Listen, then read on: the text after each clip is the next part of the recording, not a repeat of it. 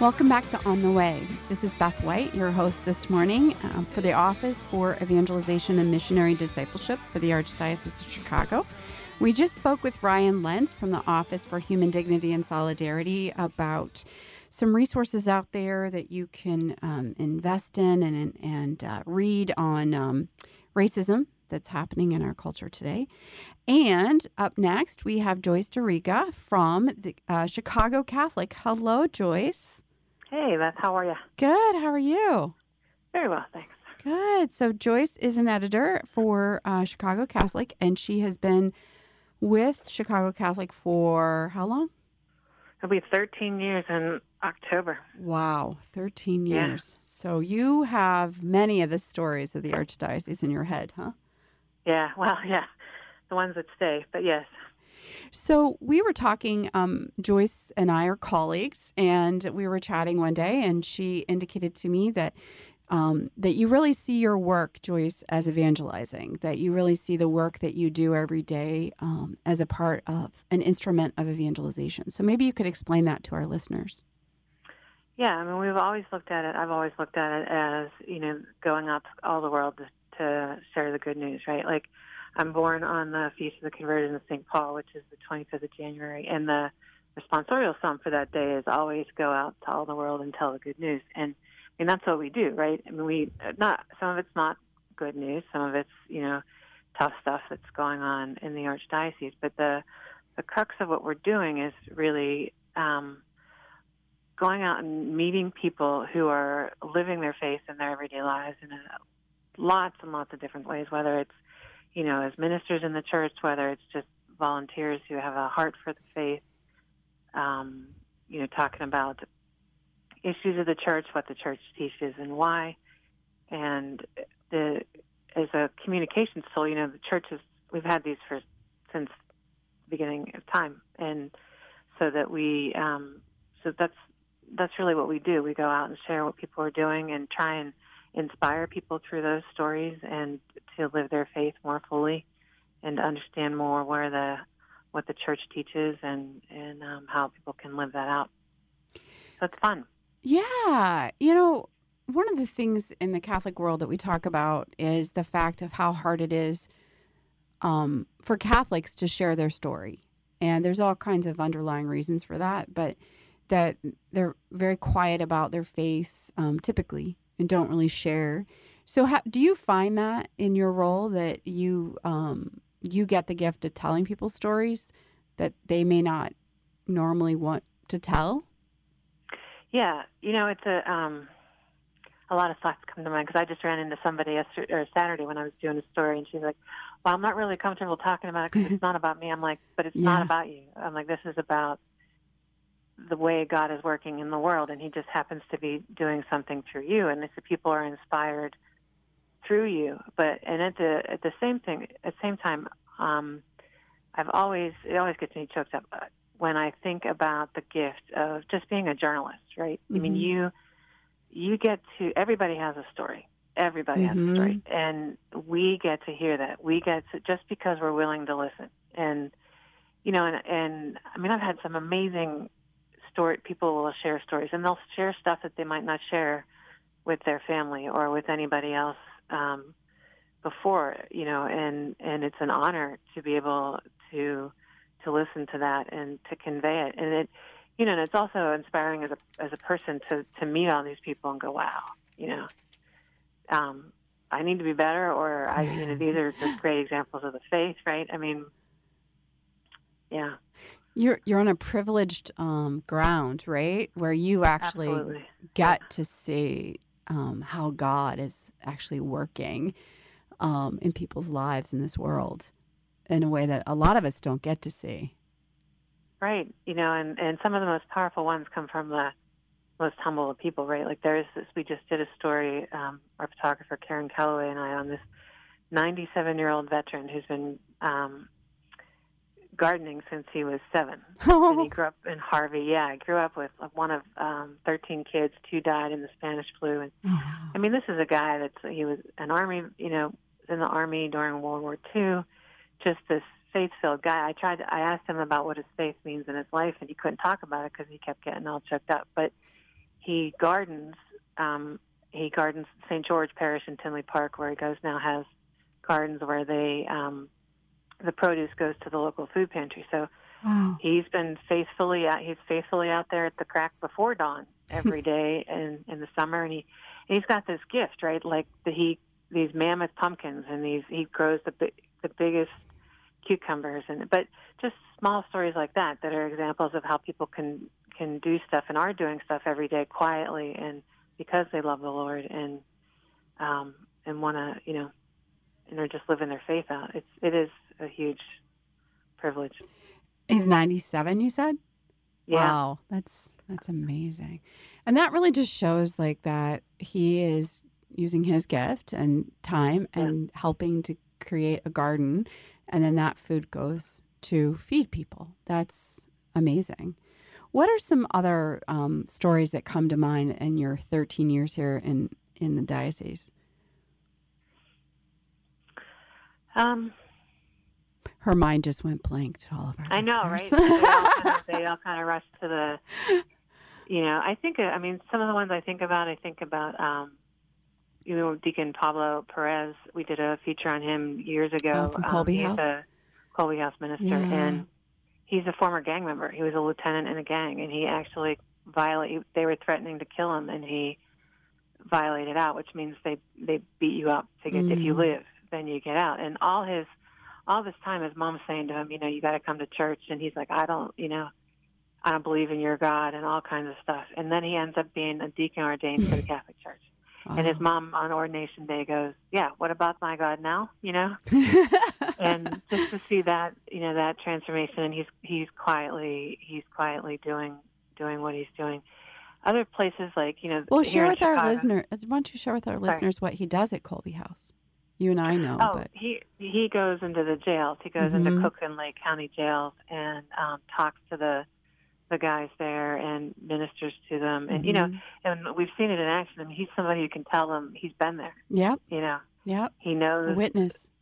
The drugs, the violence, the pressure, the everything. And then again, there's these 2 ladies called Padre Angelus over on in Little Village, and these are 2 petite little women, and who were like a force of nature in the community. The one woman's son died by gun violence. The other woman's daughter was shot, but she survived.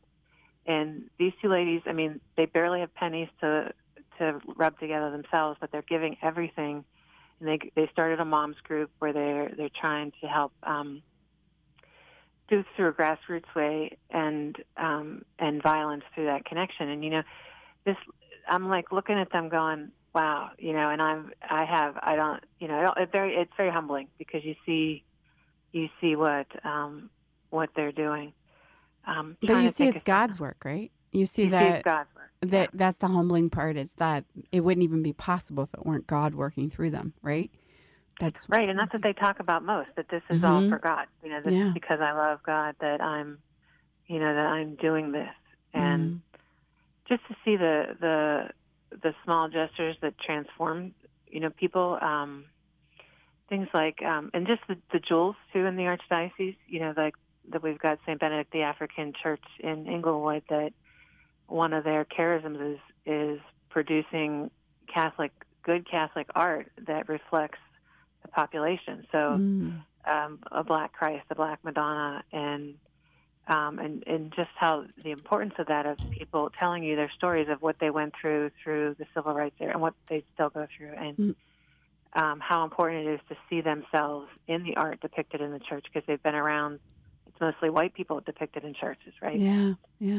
When we come back, we're going to take a break right now. When we come back, we're going to continue this conversation with Joyce DeRiga, hearing all these awesome stories from the Archdiocese of Chicago.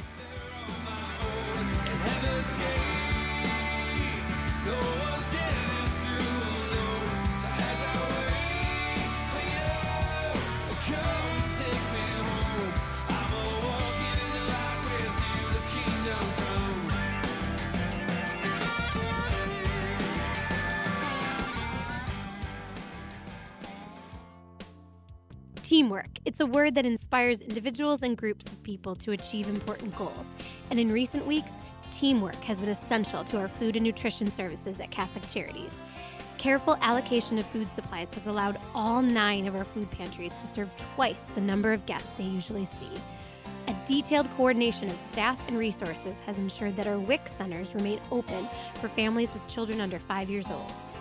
Despite social distancing, our volunteers and restaurant partners have continued to make to-go meals possible for the hungry and the homeless who come to 721 North LaSalle and our suburban locations. And our creative employees have worked with food vendors and neighbors to make sure homebound seniors and the disabled still have meals delivered to them. Our team members recognize how serious food insecurity can be. Please join us in our mission. Visit www.catholiccharities.net. Henry Ford once said, "A business that makes nothing but money is a poor business." At Catholic Charities, we are deeply grateful to our corporate partners who agree with Henry Ford. Some of our corporate partners make a financial commitment each year to the work of Catholic Charities. Other partners donate or offer reduced prices on goods and services that help our clients find stability in their lives. Still other corporate leaders gather their employees and regularly volunteer at our food pantries and our suppers for the homeless. For over a century, support from businesses large and small has been vital to our efforts to strengthen the lives of individuals and communities, one person, one family at a time. If you'd like to join us in our mission, please call 312-948-6864. That's 312-948-6864. Thank you. Catholic Charities has had the privilege of helping people in need in Cook and Lake County for more than 100 years. We have been ready through many historic moments, and we continue to respond with competence and compassion during these unprecedented times. We would like to take this opportunity to thank our frontline workers, who despite the risks, excel at their jobs every day. From the warehouse staff members who pack boxes of nutritious foods for low-income seniors, to the dedicated WIC employees who remain open for families with children under the age of 5, to our volunteers and restaurant partners who ensure that to-go meals continue for the homeless, to our home care aides, service coordinators, and trained counselors who continue their work in the most innovative ways, to our food pantry staff, and to all those who work at Catholic Charities Call Center, finding solutions for every person who reaches out to us for help. Charity is at the heart of all you do, and we salute you.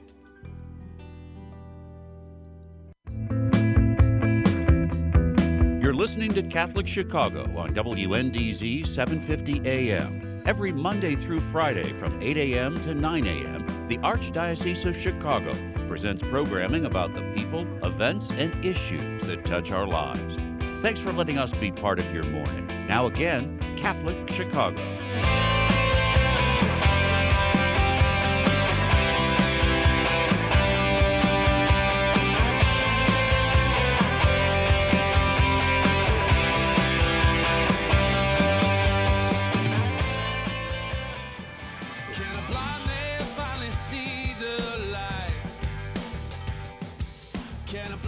Welcome back to On the Way. This is Beth White, your host this morning, the Director for Evangelization and Missionary Discipleship at the Archdiocese of Chicago.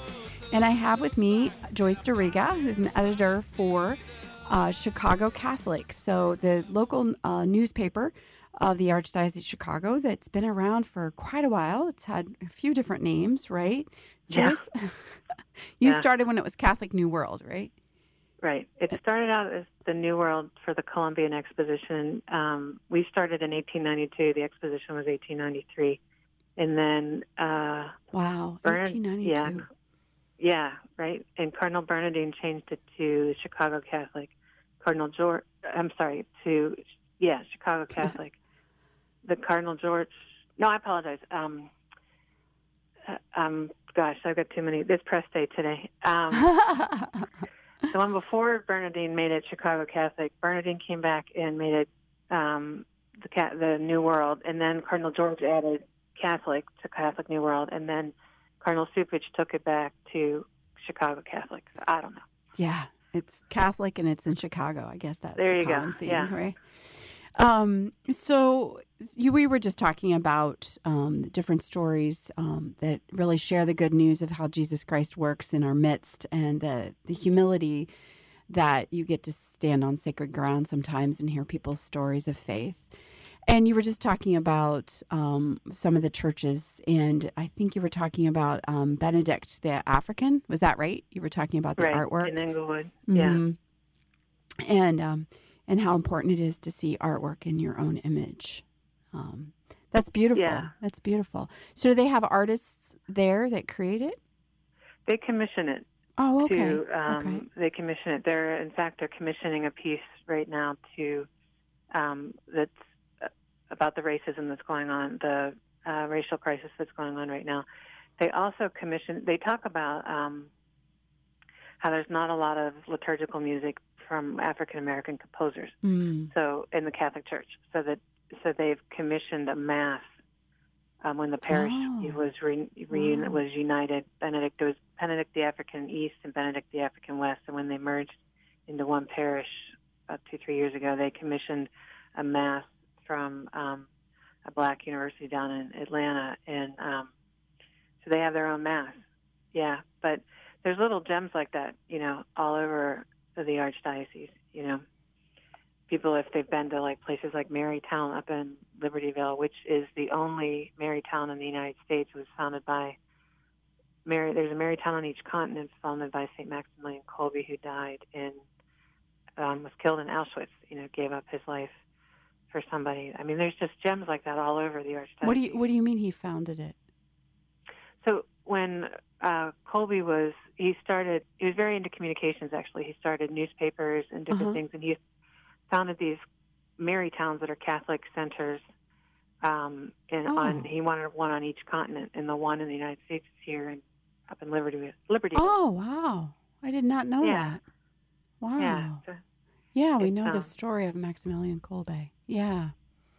Wow, that's really interesting. We do have a very diverse diocese with all of the different ministries, and we have national shrines here. We have all kinds of things.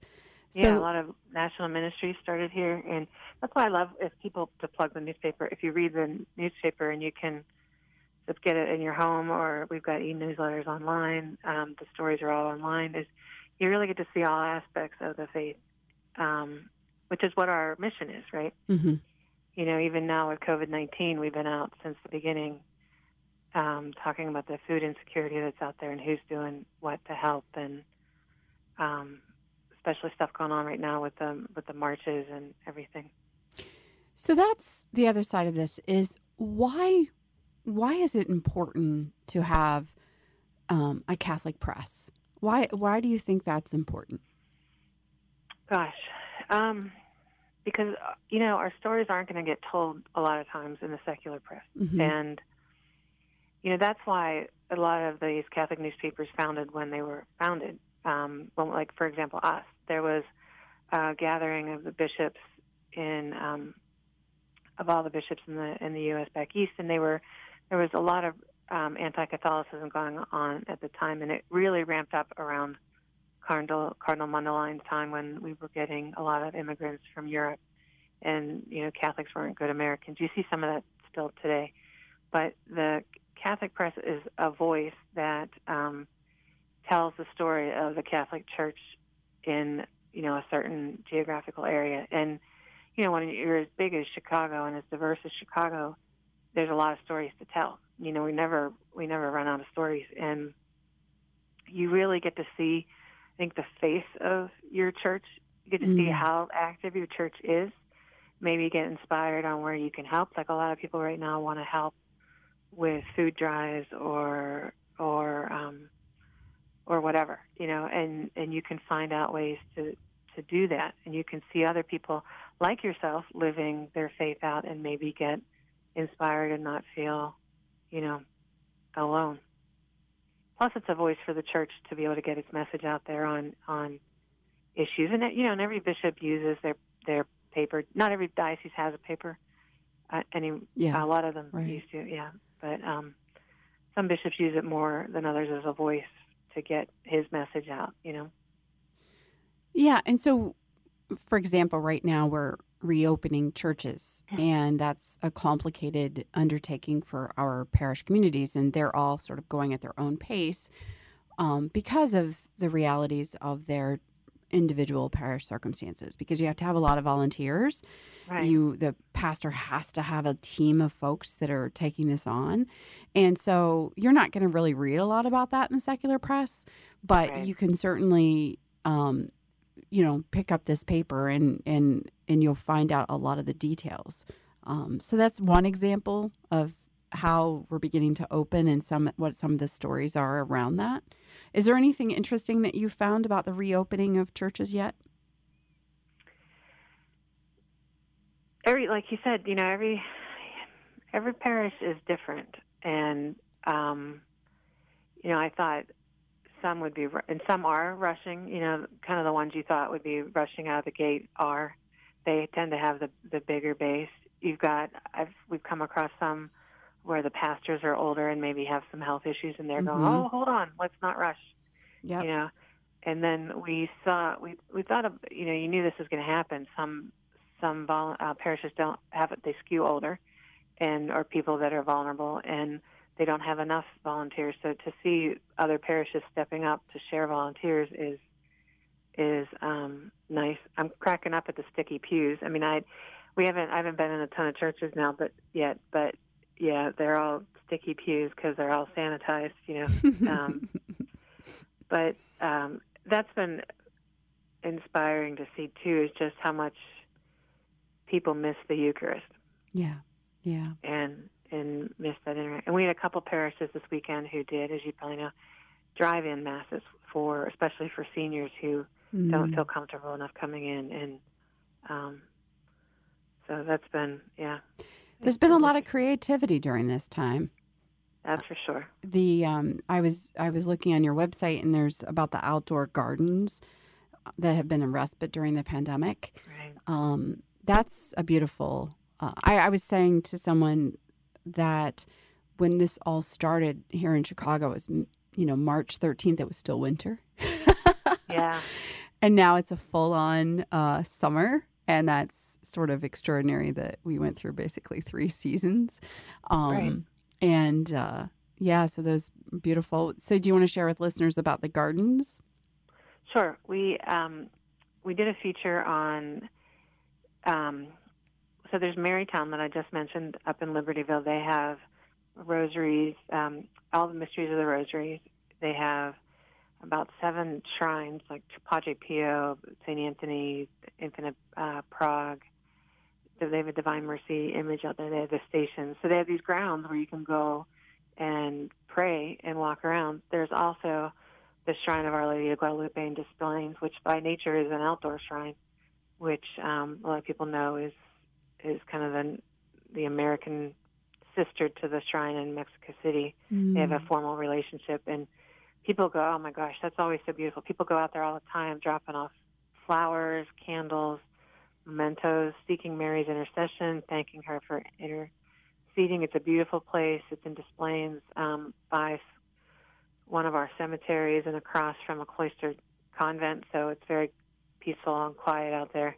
There's also some other ones that we tucked in there that people don't know about. There's the Healing Garden over at, it's small, but it's over at, on Roosevelt Road at Holy Family, which was established by survivors of clergy sexual abuse, along with the Archdiocese, and Cardinal George was pivotal in that. There's one of my favorites is, besides Marytown and the Shrine, is this Slovenian Catholic Mission in Lamont. I mean, it's not well known, except if you live in the area. They have over 100 acres. And oh, wow. It's on a hill. It's so beautiful. They have the stations. They have different outdoor shrines. Same thing. They have a little tiny little pond there with a Lord's grotto, and they have a rosary valley. And I mean, it's just such a peaceful place. And then we threw in there's a replica. There's a shrine of a hill of crosses in Lithuania that kind of, if you look it up, is people. It's very historic. John Paul II's been there. Other places that people have been there.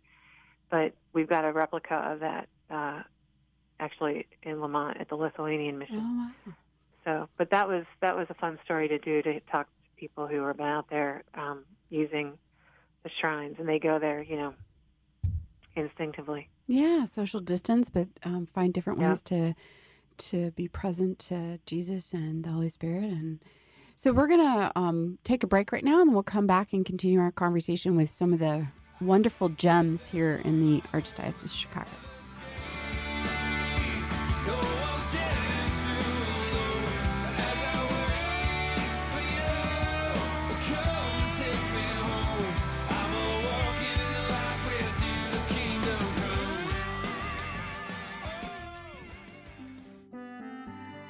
How do you transform an important annual fundraising event during a pandemic? The Lake County Women's Board of Catholic Charities has just the answer. Experience the Art of Caring, an online opportunity to support our neighbors in Lake County who have been affected in the most significant ways by COVID-19. For 31 years, the Lake County Women's Board has raised funds through the Art of Caring to benefit Catholic Charities programs and services that enrich the lives of seniors, veterans, families, and individuals in Lake County. Now and through June 30th, you can join in these efforts to ensure that this life-affirming work continues. All donations are most gratefully accepted. Go to catholiccharities.net/artofcaring to learn more, or call 847-782-4119. Catholic Charities 2020 Art of Caring, an innovative, memorable way to help others keep hope for a brighter future.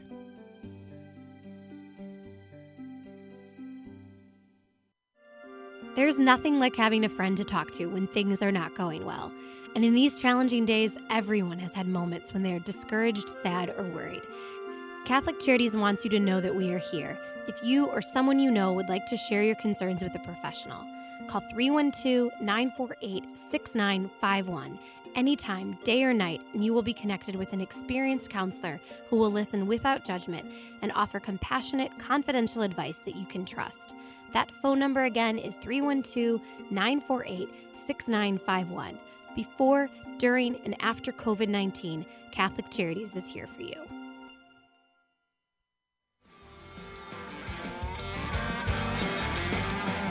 Can a dead man come back to life? Hey, your host this morning. Welcome back to On the Way. This is Beth White, your host this morning. And I have with me Joyce DeRiga, who is the editor for Chicago Catholic and the local newspaper of the Archdiocese of Chicago. What an amazing resource for evangelization, to be able to share the good news that's happening in our communities and with our faithful individuals who are letting Christ work through them. And Joyce, we were just talking about some of the gems in the Archdiocese, and you were sharing the different outdoor spaces where people can go and find a place, a sacred space to pray, to social distance, and to be able to find connection to faith now that we're able to get outside and be able to move around. So thank you for that. And they can, that story is in Chicago Catholic, so they can go online and Google that, right? And sort of, right. That's great. So just to continue that conversation about some of the amazing gems here in the diocese. So we have some pretty amazing saints or people on the way to sainthood that are coming out of this diocese, right? Right. Absolutely. Yeah. In particular, I've been thinking about Father Tolton lately. I actually got a chance to write a book about him, you know, with the approval of Bishop Perry, because there's more stuff that has come out. The Archdiocese opened his cause for canonization in 2010. And if people don't know, he's the first recognized black priest ordained for the United States. And he, right now, he was born into slavery. His mom fled to freedom with him and his siblings. It's and then, amazing story. You know, raised in right in the days after the Civil War. Wanted to go to seminary, couldn't get. All the seminaries in the United States said no, and then the Franciscans got him into Urban College in Rome, which was for missionaries at the time. And then before he, that's a whole fascinating story for another day, about how I find the cardinal who was key in sending him back, and deliberately sent him back because the United States needed a black priest and needed to see, you know, him you know, so Ivan, and his whole story, you can see it at the Archdiocese website. But he, I'm working on right now. We're going to press today, so it'll be in this next issue. It should be online Thursday. But talking to a couple of our Black faith leaders, I talked to Bishop Perry, who's the postulator. He's our only African-American bishop. Father David Jones, who's the pastor of St. Benedict the African in Englewood, who's African-American. And then Valerie Jennings, who you know, she's a parish vitality coordinator and does a lot of stuff with Renew My Church in the Archdiocese and works with the cause. She's also African-American. About what would Father Tolton say if he saw what was going on now? Oh, wow. And, you know, and how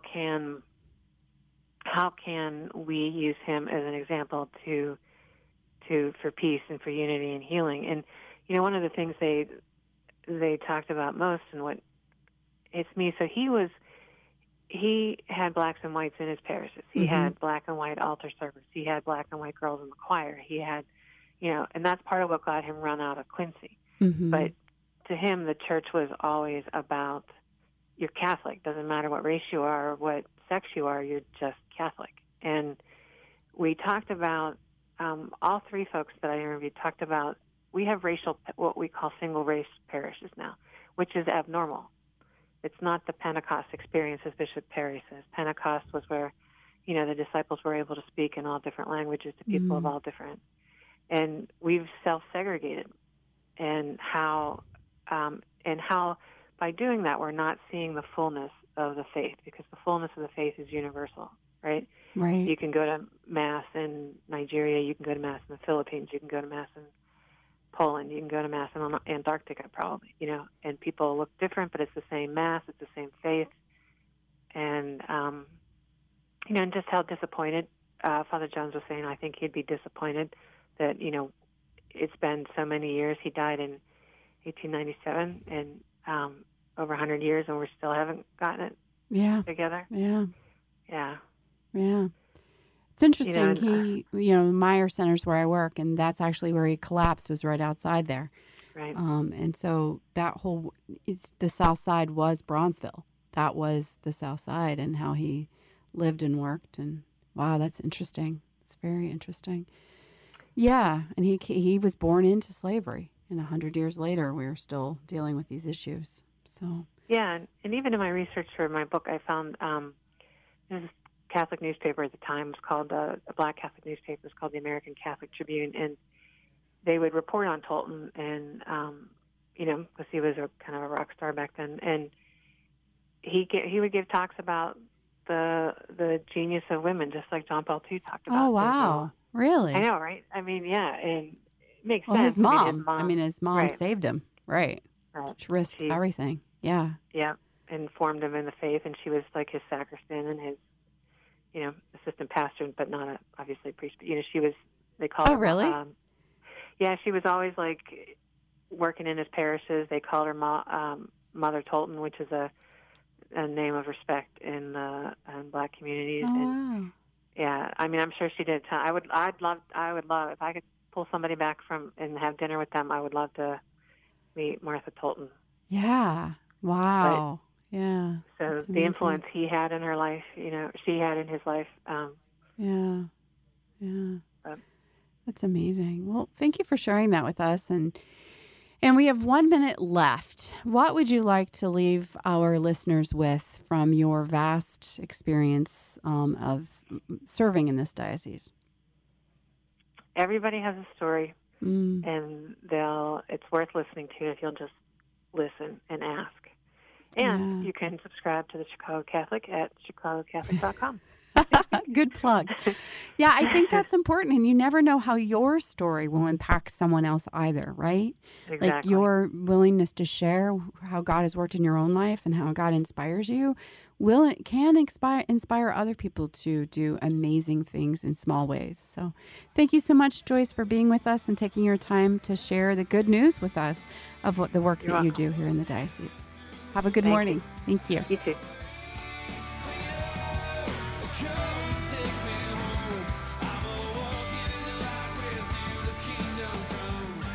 Join us every Monday through Friday at this time for Catholic Chicago. You can stream our programs live or listen to past programs by visiting our website, archchicago.org, and clicking on Radio TV. And please connect with Catholic Chicago on social media.